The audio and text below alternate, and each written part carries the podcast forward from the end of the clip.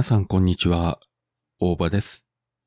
本日6月9日16時からディズニープラスで MCU ドラマの最新作、ロキの第1話が配信されました。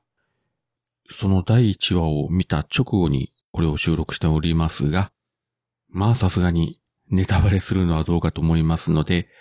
可能な限り気をつけて喋るつもりなんですけれども、ワンダビジョン、ファルコンウィンターソルジャーと比べると、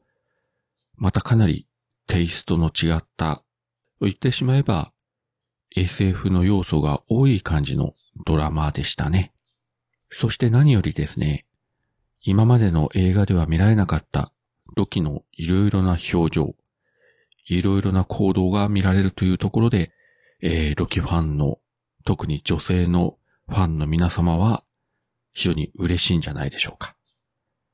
えー、まさかロキのあんな姿が見られるとかですね。あるいはこんな表情が見られるとか。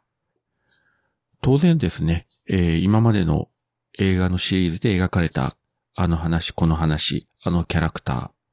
そしてあのアイテム、まあいろいろ出てきますけれども、いやー、なかなかですね、予想外の展開というか、あんなすごいものがこんな感じにとかですね、いろいろありますので、今まで MCU 作品を見てきた方は非常に楽しめるんじゃないかと思います。そして何より画期的なのは、今まで、まあ一応設定上というか、公式に発表はされてたんですけれども、物語の本編の中で、マルチバースについて正式に、えー、言及されたと。スパイダーマンファーフロムホームの中で、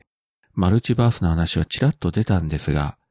実はこれはフェイク的な話で、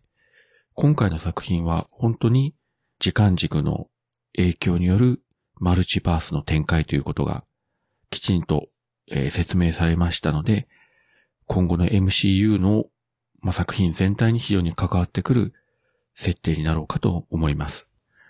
えっと、すでに撮影が終わったドクターストレンジの映画の2作目ですね。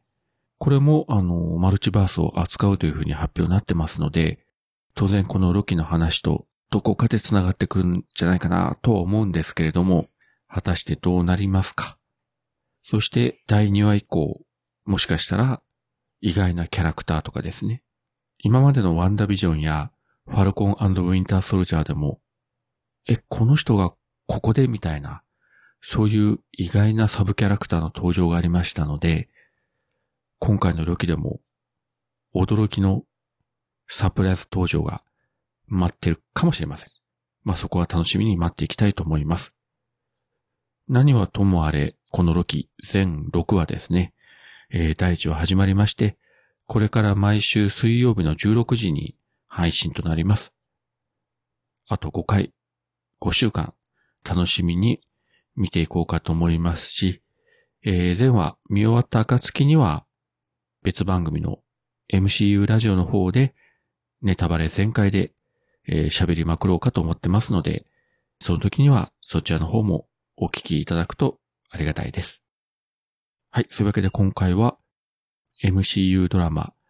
ロキの第1話を見ての感想を可能な限りネタバレをせずに喋ってみました。それではまた。